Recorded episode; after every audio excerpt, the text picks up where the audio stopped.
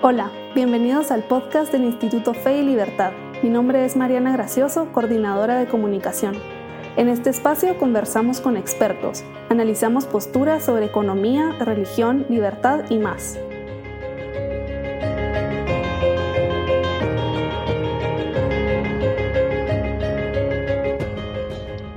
La Virgen, a través de pasajes bien específicos del Evangelio de San Lucas, muestra que discípulo también es aquel que busca la inteligencia de la fe a través de la unión razón y fe. Este es un fragmento del artículo María como modelo de fe y razón en el Evangelio de Lucas, para profundizar en estas palabras, hoy nos acompaña Josué Estrada, autor de dicho artículo. Josué es profesor en estudios teológicos, máster en teología, asistente editorial del Instituto Crux y profesor de teología e historia de la Iglesia. Bienvenido, Josué. Hola, Mariana, muchas gracias a ti y al Instituto Fe y Libertad por esta oportunidad para dialogar sobre el artículo que tuve la oportunidad y también que ustedes tuvieron a bien publicar.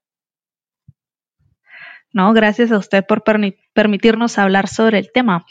Eh, María, como modelo de fe y razón en el Evangelio de Lucas, fue publicado, así como usted nos comentó, en el volumen 1, número 2 de la revista Fe y Libertad. El tema de este número fue Ciencia, Razón y Fe, la cual indaga en la relación entre fe y razón y si estas son formas radicalmente distintas de percibir la realidad. ¿De qué manera su artículo desarrolla esta temática? Bueno, déjame comentarte un poco que realmente cuando uno se plantea el tema sobre la relación entre fe y razón, es muy común que las personas piensen en ciertos personajes eh, conocidos en la historia de la iglesia. Podemos poner, por ejemplo, Justino Mártir, Agustín de Clemente de Alejandría, Orígenes, los Capadocios, Anselmo y qué decir, por ejemplo, de Tomás de Aquino, que es sumamente conocido y es un representante de la armonía, razón y fe. Claro, a veces ni siquiera es tan común pensar en ellos porque también está muy extendida la idea de que la razón y la fe son contrarias o incompatibles. De hecho, se preguntan, ¿no? Razón o fe y no como lo hace la revista Razón y Fe. Esto yo creo que es porque se obvia o se desconoce un aspecto esencial del cristianismo que es la racionalidad de la fe, como lo dijo bien Ratzinger, o la confianza en la razón que presupone el cristianismo desde sus orígenes. Y precisamente el presuponer que el cristianismo eh, le da una elevada jerarquía a la razón es que yo he querido ofrecer un ejemplo bíblico que nos ilustra no solo la compatibilidad de la razón y la fe, sino la unión íntima esa relación armónica de la que luego se habla. Es decir, para mí, la relación que existe entre fe y razón no es un desarrollo del cristianismo que se da solo con los padres de la iglesia o con los grandes maestros escolásticos.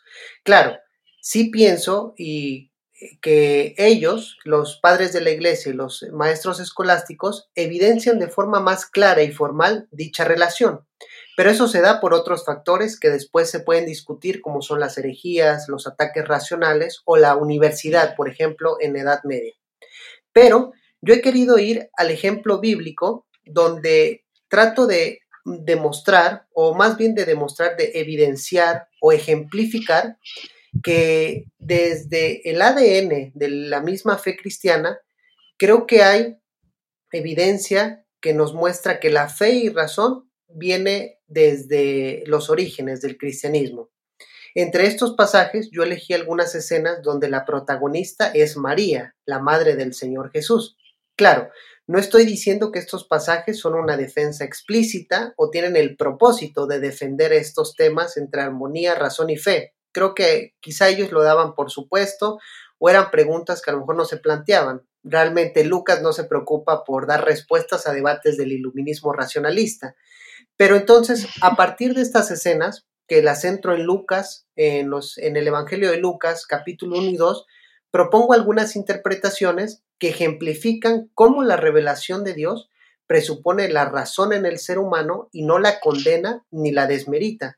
Más bien, todo lo contrario. Son pasajes que invitan a todos los creyentes, que nos invitan a todos los creyentes a tener una fe que busque comprender, que ame el saber y que busque entender el porqué de lo que creer, el porqué de lo que cree.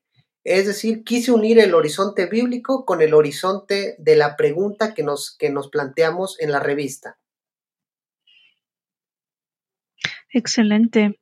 Y justamente como usted mencionaba, eh, utilizó a María como ejemplo y algo que llamó mi atención fue cómo, cómo compara la reacción de María con la de Zacarías frente a la revelación divina, porque a ambos se les anunció que tendrían un hijo y por un lado Zacarías fue incrédulo y, tuvo miedo, mientras que María preguntó. Y, mm, quisiera que nos explicara cuál es la diferencia entre la incredulidad y la duda, esas preguntas y por qué preguntar también es importante para la fe. Claro, eh, se me hace una pregunta sumamente importante y que de hecho nos deberíamos de estar haciendo la diferencia entre duda e incredulidad porque a veces se toman como sinónimos en varias tradiciones cristianas, en varias denominaciones.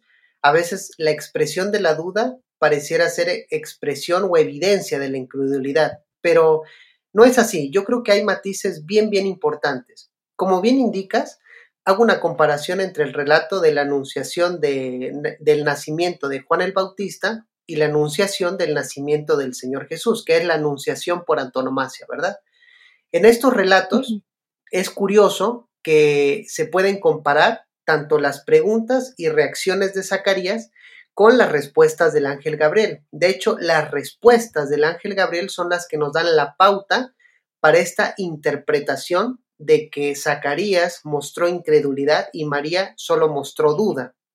Eh, porque uno se podría preguntar, bueno, ¿Por qué se dice que María mostró duda y, y Zacarías incredulidad cuando las preguntas y cuestionamientos son muy parecidos realmente, muy, muy parecidos? Pero esta interpretación viene y la tenemos que, tener en cuenta que es de parte de la respuesta del, de Gabriel. A Zacarías se le dice en capítulo 1, versículo 20, que él no ha creído y se le castiga, por decirlo así, eh, enmudeciéndolo mientras que a María se le extiende la información ante su pregunta y no se le castiga. Esto lo podemos ver de capítulo 1 al versículo 34 en adelante. Y como yo digo en el artículo, e, es curioso que el mismo gesto parece ser un caso que evidencia incredulidad y en otro una respuesta de la fe. Y esto, es, esta introducción, creo que nos ayuda a responder puntualmente la pregunta que, que me haces. La duda yo creo que puede ser una respuesta de fe, una apertura al misterio. En vez de, de demostrar incredulidad, demuestra fe. La incredulidad es un cierre a ese misterio. Entonces la duda es abrirse de cómo será esto y la incredulidad sería esto no puede ser así. Es un cierre al misterio, es un no a priori a lo que parece difícil de entender. También yo diría que la duda es el sudor de la fe, es el ese esfuerzo para buscar comprender lo que las verdades que nos parecen difíciles o esas verdades que no son irracionales, sino, más bien son suprarracionales.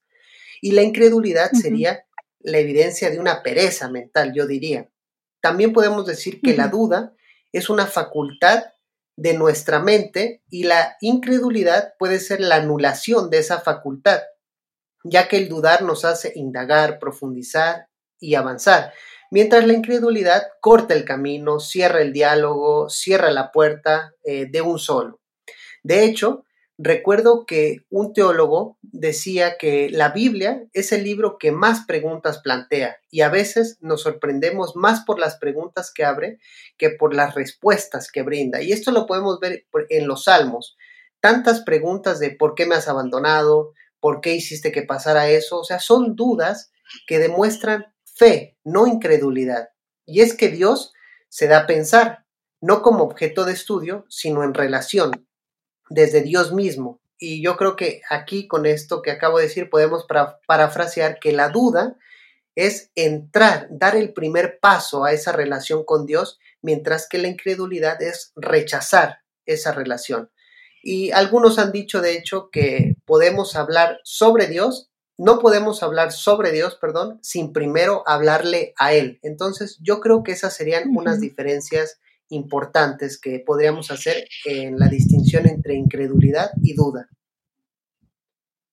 Claro, al final la duda es, eh, si he entendido bien, una, una forma de indagar en, la voluntad de Dios y en, en lo que nos pide. Y, y creo que esto se relaciona eh, también a, lo que usted menciona en el artículo sobre, sobre que la razón es, es un don que Dios le ha dado al hombre y que ninguna otra criatura posee y que por ende tiene un objetivo. Es un don que Dios nos ha dado para que lleguemos a Él. Y em, de, qué forma se alimentan mutuamente la fe y la razón en nuestra relación con Dios. Creo que ya eh, comenzaba a, responder esta pregunta hace un momento, pero quizá la podría profundizar. Claro, sí.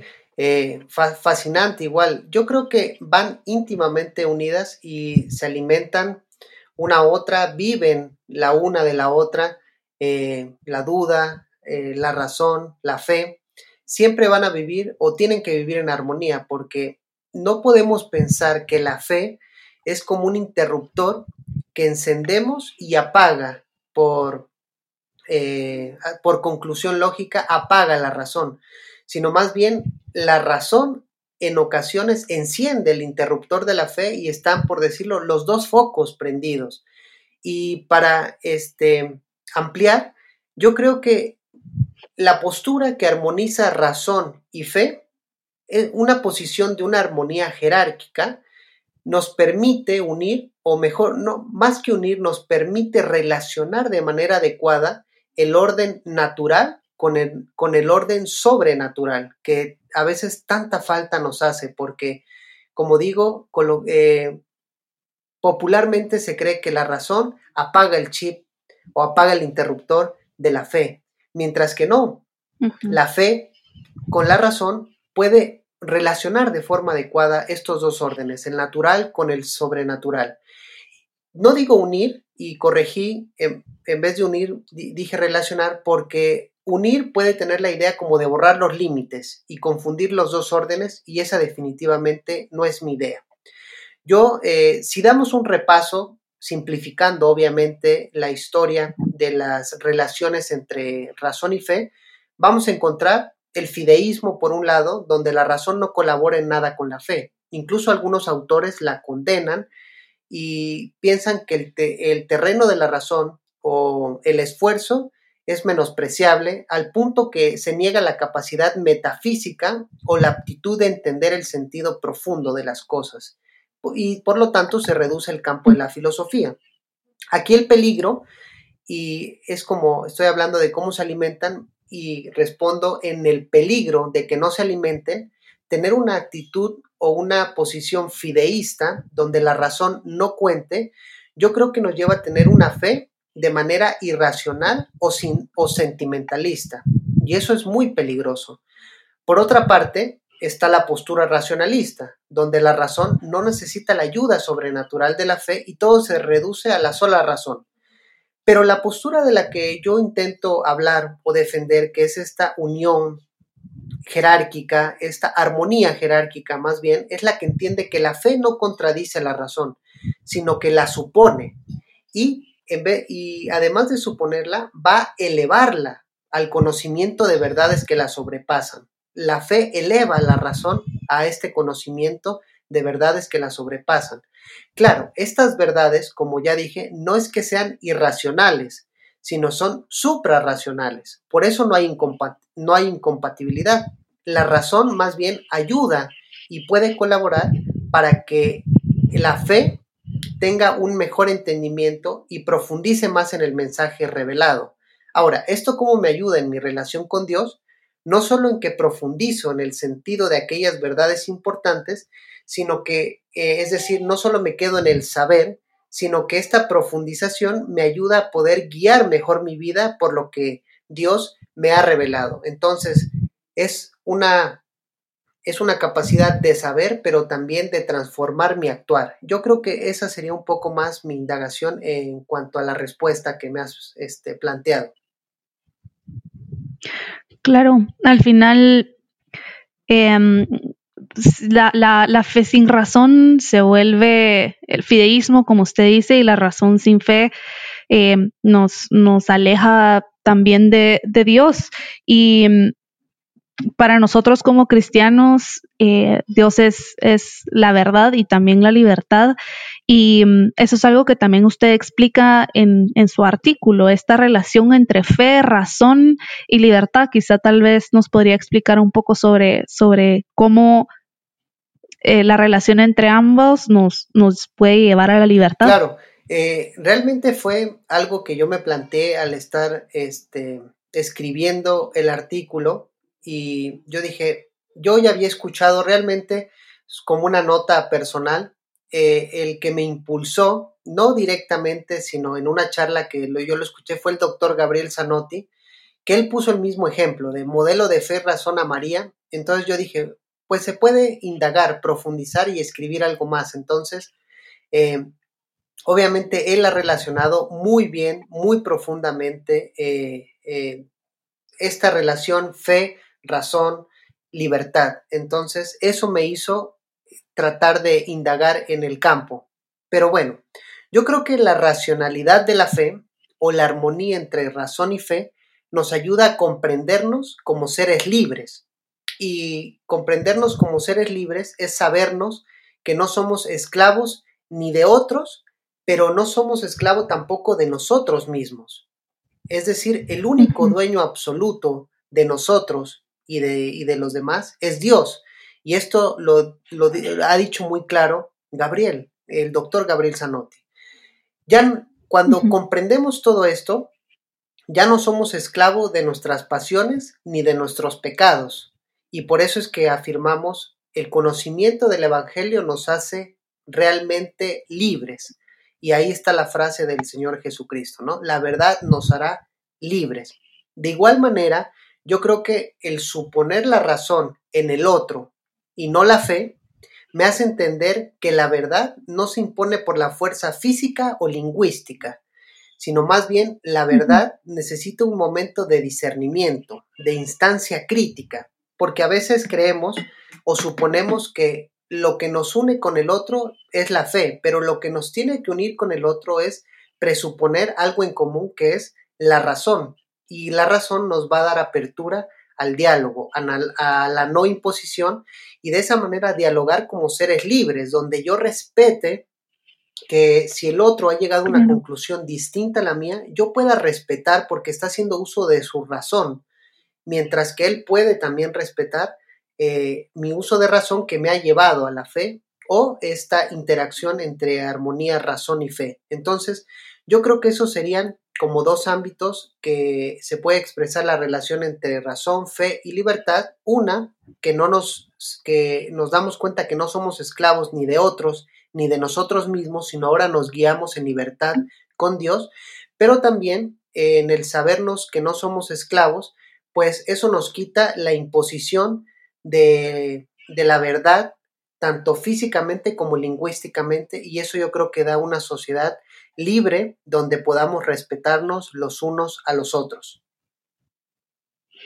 Claro, creo que hay, un malentendido quizá eh, sobre, sobre cómo la fe nos puede llevar a esa, a esa libertad. Creo que hay muchas personas que, creen que, que, la fe y, la religión a uno lo, lo ciega. Y creo que las palabras que ha dicho nos ayudan a profundizar y a darnos cuenta de que no es así. Sí, porque, bueno, perdón, porque a veces la fe, no solo en el dogma, sino también a veces hay este ideologías que tienen su conocimiento o su o tienen su ideología como credo de fe y el no razonar mi ideología, el no eh, estarla revisando, el no someterla ahora sí que mi fe en mi ideología y no armonizarla con la razón me lleva a la intolerancia. Y la intolerancia obviamente nos va a anular como seres humanos y vamos a querer imponer. Y ahí es donde empiezan las sociedades autoritarias como las que estamos viviendo hoy en día. Claro, y eso se relaciona también con lo que hablábamos antes de, la duda, de las preguntas. Em, la incredulidad nos puede, nos puede alejar de Dios, pero también aceptar algo sin flexibilidad, sin querer entender el por qué, nos, nos puede alejar también de, la verdad. Sí, definitivamente, este, el no tratar de entender, pues es, como yo decía, vivir un poco en la pereza. Y eso nos puede llevar a la incredulidad, porque a últimas cuentas, si no queremos comprender mejor, a lo mejor no, no le vamos a hallar sentido después a nuestra fe. Y eso es algo que yo creo que, que debe estar en el cristianismo, la meditación de lo que creemos, la indagación, la excavación, porque yo creo que la palabra de Dios se puede comparar a la tierra, es decir, todas las cosas necesarias para nuestro sustento y la vida se obtienen de la superficie, pero hay tesoros o riquezas que solo podemos obtener a través de profundas excavaciones y solo los que buscan con afán, es decir, con el sudor de la duda, del esfuerzo de la razón, hallan esos grandes tesoros escondidos. Eh, y tener en cuenta una especie de realismo nos va a llevar a nunca quedarnos como quietos, sino siempre estar meditando, indagando, porque sabemos que en Dios siempre hay un misterio que no se puede penetrar en su totalidad. Es decir, hay un misterio que consiste en una realidad impenetrable. Si, no, no porque en el misterio hay oscuridad, sino que hay un exceso de luz que nos resulta inagotable. En un lenguaje muy pomperiano, siempre tenemos que tener en cuenta que nosotros nos aproximamos a la verdad de Dios. Sabemos que está ahí, pero no sabemos cómo es en su totalidad. Claro. Y esto se relaciona también a lo, a lo que usted mencionaba en el artículo sobre cómo María aceptó más de una vez la voluntad de Dios sin comprender del todo cómo sucederían las cosas o a qué se referían. Pero ella guardó en su corazón eh, estas, estas verdades y las meditó. Y, y tomando, bueno, el título es María como modelo de fe y razón. Es decir, nos sirve a nosotros eh, como ejemplo. Y entonces quería preguntarle en qué consiste esta meditación que, que de la que hablaba hace un momento eh, y cómo podemos vivirla nosotros. Claro, yo creo que la meditación, como dice el texto, a veces María no comprendía lo que estaba pasando, pero no decía, bueno, no comprendo y nunca comprenderé, sino ella lo guardaba en su corazón. Y parece ser que guardarle en su corazón era meditarlo a través de toda su vida, como obviamente en el desarrollo de la historia de la salvación, en el desarrollo del crecimiento del Señor Jesucristo y de su ministerio, pues ella iba entendiendo a, veces un poco más, aunque a veces en algunos, en algún evangelio vemos algún retroceso porque parece ser que la familia de Jesús no lo entiende a él y lo toman como una especie de loco, pero realmente el camino de María es el camino de estar con Jesús, de estar en su ministerio porque vemos que lo sigue incluso hasta la muerte. Claro, era su mamá, pero también yo creo que este guardar, este meditar, la hacía no abandonar estas ideas que a lo mejor no entendía, pero que se le fueron abriendo poco a poco. De tal, de tal manera que la meditación yo creo que consiste en la indagación, como he dicho, en la excavación de los misterios que nos trae, que nos trae la fe a nuestra vida. Se trata de volver una y otra vez a reflexionar sobre estos misterios para tratar de comprenderlos mejor sabiendo que no siempre los vamos a entender a su totalidad, pero sí podemos irlos comprendiendo de una mejor manera. Por eso es que decimos que la fe, eh, la fe en el Señor Jesús, la fe en Dios, pues tenemos buenas razones, tenemos buenos argumentos para creer en Él. Y esto ha sido porque a lo mejor hemos profundizado, a lo mejor hemos estudiado más y hemos llegado a la conclusión que hay buenas, no evidencias, sino buenos argumentos por eso es que a veces autores que plantean de una manera un poco más eh, esta filosofía cristiana, pues nos brindan esas herramientas para comprender de una mejor manera y sustentar nuestra fe eh, a lo largo de nuestra vida y de, la, de lo que nos toca vivir diariamente. Claro. Y de la mano con esto, quisiera hacerle una, una pregunta quizá no tan académica, sino más espiritual o, pastoral. Em, eh, después de leer su artículo es aún más fácil reconocer la importancia de la fe de María. Eh, después de todo necesitábamos ese sí. y quería preguntarle por qué es importante para nosotros como discípulos de Cristo esa fe y, la razón para llegar a Dios, así como lo hizo María. Eh, Dios nos pide muchas cosas y, muchas cosas dependerán de que nosotros digamos que demos un sí. Entonces quería preguntarle eh, cuál es la importancia. Sí, yo creo que la importancia radica en que nuestra fe conlleva decir un sí, pero ese sí tiene que estar tenemos que estar convencidos de nuestro sí, porque si no estamos realmente convencidos, si no lo tenemos bien sustentado, a la, hora de las pruebas, a la hora de las dificultades, ese sí se va a desvanecer, es decir, vamos a construir sobre la arena un sí que no reflexiona, un sí que no este, se apoya en argumentos, que no se convence y que solo vive de creer que la fe es tomar verdades por verdades, a la hora que venga la lluvia, a la hora que venga la tormenta, se va a desboronar esa fe y lo hemos visto con, hay tantos ejemplos. Entonces, una iglesia, una congregación, los cristianos que, que digan sí, pero ese sí también sea compromiso con reflexionar, con la verdad, saber qué, qué conlleva, cuáles son los riesgos, cuál es el costo, nos va a hacer tener una fe más fuerte. Esto nos recuerda en la historia de la iglesia, en la época de las persecuciones, donde a veces se le decía a los cristianos que no fueran al martirio, sino si les llegara, si les llegaba el martirio, que lo aceptaran como gracia, como a lo mejor como mandado por Dios. Pero les decía que ellos no se ofrecieran porque podía ser que a la hora de la prueba a la hora que estuvieran entregando su vida, dejaran en mal el nombre del Señor.